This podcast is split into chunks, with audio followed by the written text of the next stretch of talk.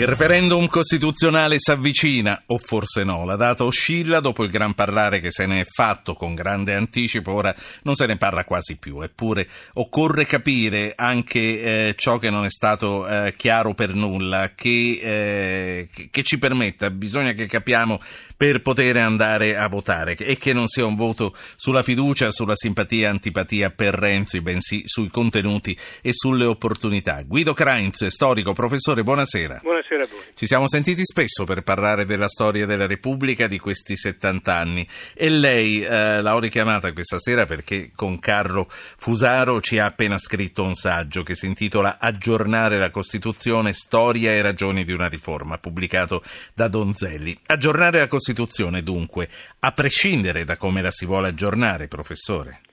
Beh, che andasse aggiornata nella seconda parte. Ecco, liberiamo subito il campo dal grande equivoco. Sì. La Costituzione è forse la più bella del mondo, eh, ma stiamo la, eh, parlando della prima parte. Stiamo parlando, la Costituzione più bella del mondo rimane ed è straordinariamente la più bella del mondo. La prima parte significa i primi 54 articoli, quelli che riguardano i principi fondamentali e i doveri e i diritti dei cittadini, che è ancora attualissima su temi come il lavoro, la parità uomo-donna, insomma, quella parte, la Costituzione più bella del mondo, resta e continua a proiettarci nel futuro. Era straordinariamente più avanzata della mentalità dell'epoca ed è ancora più avanzata ed è continua ad essere ancora più avanzata. Basti pensare appunto alle parti che riguardano il, il diritto del lavoro, sì. la parità e così via. Ma e quella nessuno la tocca. Quella nessuno la tocca, quella che eh, è in discussione è una parte che da 30 anni almeno, ma da più di 30 anni, sono, guardi, la prima commissione eh, bicamerale per la riforma della Costituzione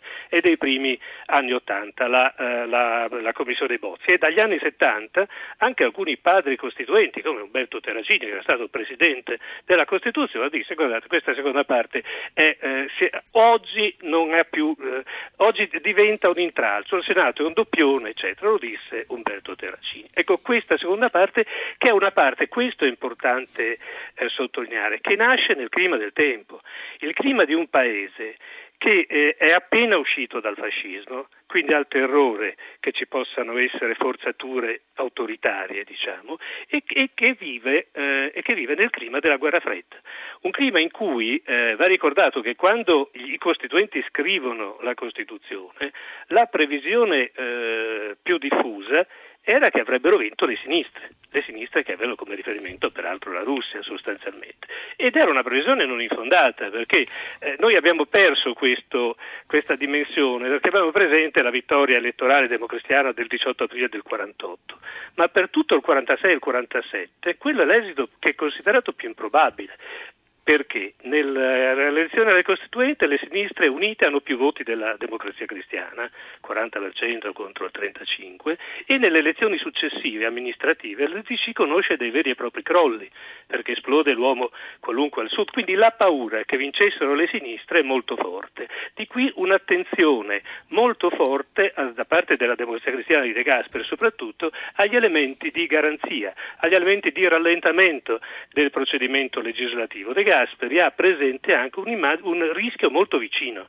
perché non c'è solo la lontana Russia, che pure appunto la cortina di ferro arriva fino a Trieste e comprende ancora Trieste, che non è ancora italiana quando è scritta la Costituzione, ma c'è il nostro confine la Francia dove ha vinto il Partito Comunista la, la prima elezioni per la prima costituente dell'ottobre del 45, è il primo partito, con i socialisti ha la maggioranza e il Partito Comunista certo. francese eh, fa, vara una sulla sua spinta, viene varata una Costituzione molto giacobina, con una sola Camera e con il segretario del Partito Comunista francese che dice questa, questa prima unica Camera sarà un Soviet. Beh, lei capì? Quindi lei dice è stata costruita così in quei due anni. Lo dice De Gasperi, certo, lo, eh, lo ricorda Dossetti. Però, però, adesso ci paralizza, insomma, costruita adesso così. Aspetti un attimo che faccio parlare Alberto di Milano. Alberto, buonasera.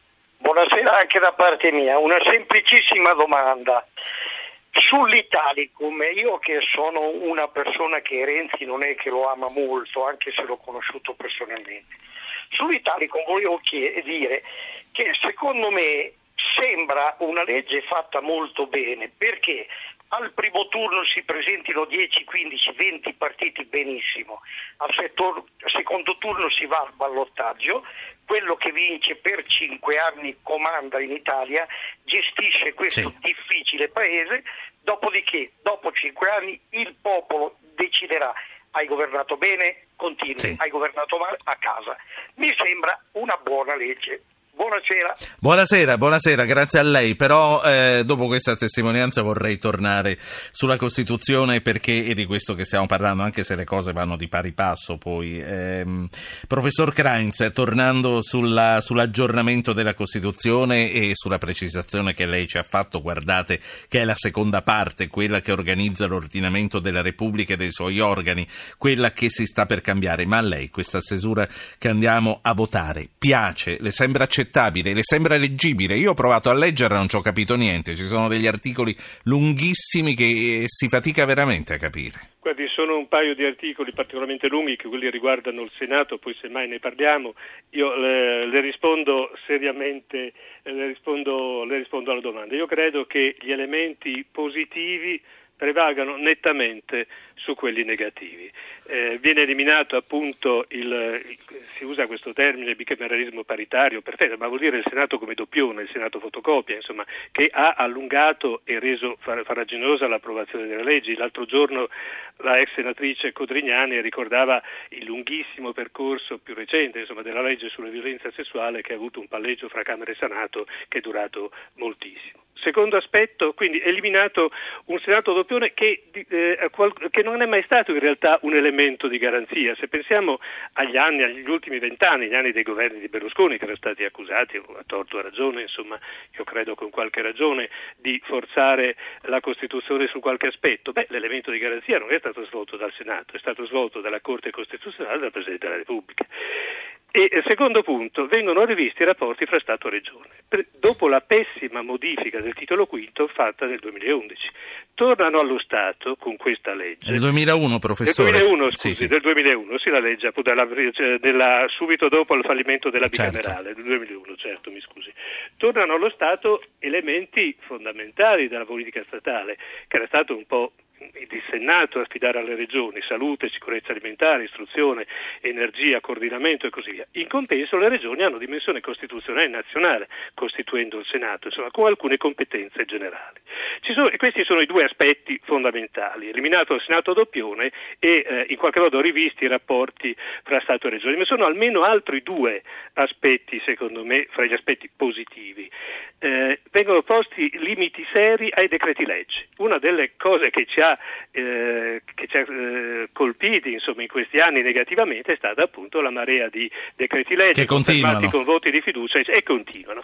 Ora diciamo vengono posti dei limiti seri alla decretazione d'urgenza solo su, materia, su progetti del governo, eh, disegni di legge del governo che considera essenziali e eh, in, eh, quindi è limitata a questo e però sui progetti essenziali viene eh, affidata una corsia certa, quindi non più decreti legge, ma sulle sì. cose che, ma nessun ostruzionismo su cose che il, che il governo considera Professor Krein, eh, molte cose ce le leggiamo nel libro, eh, però c'è ancora una domanda che io le voglio fare. Se questa modifica, piaccia o non piaccia, non passa, coi tempi del nostro Parlamento, quanto, quando se ne riparla?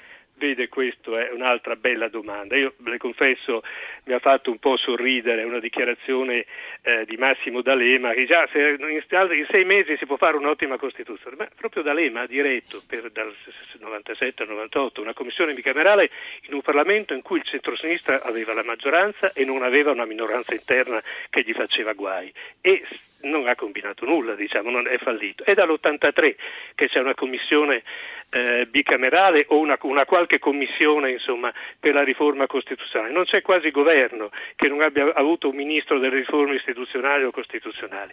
Eh, io temo che se si, se, eh, se si perde questa occasione il rallentamento sarà forte. Certo, se le ragioni per essere contrari fossero forti, eh, diciamo, questo mio, questo mio e il suo ragionamento mi sembra di capire che perché altrimenti si insabbiaduto non avrebbe, insomma, reggerebbe sì. poco, perché se la modifica è pessima, vabbè, ame, no, chiudiamola qui lo stesso, ma io non credo assolutamente che sia pessima e credo, come ho detto, che le ragioni positive Senta. su questi punti eh, che ho indicato siano... L'ultima, l'ultima, cosa, anche se il tempo non ce l'ho, però gliela chiedo uguale. Eh, gli amici di Onda Verde avranno la pazienza aspettare, da aspettare ancora un minuto. L'Italicum, che piace tanto a Alberto da Milano, a lei piace altrettanto? Guardi, io, l'Italicum ci pone eh, di fronte a una scelta una scelta inevitabile di fronte a un Parlamento che ha un paese che ha espresso tre blo- blocchi politici reciprocamente incompatibili. Reciprocamente incompatibili. È in, non è possibile prevedere un'alleanza del, del, Movimento 5 Stelle con uno degli altri due poli e Quindi l'Italicum ci permette di uscire da una situazione spagnola. Fare è, eh, diciamo, l'alternativa è una sicura ingovernabilità. E, e, eh, l'Italicum ci, la, scegliere l'Italicum significa scegliere Professore. i rischi eh, comunque connessi a un maggioritario. Le aggiungo solo una cosa, io di mio sarei proporzionalista, nel 93 ho votato no al maggioritario, ma oggi non è possibile. Oggi il proporzionale o cose che non rispondano adeguatamente a questo problema significa l'ingovernabilità assoluta. Qui la saluto, Guido Krainz, storico, autore con Carlo Fusaro di Aggiornare la Costituzione Storia e ragioni di una riforma, pubblicato da Donzelli. Grazie professore. Grazie a voi.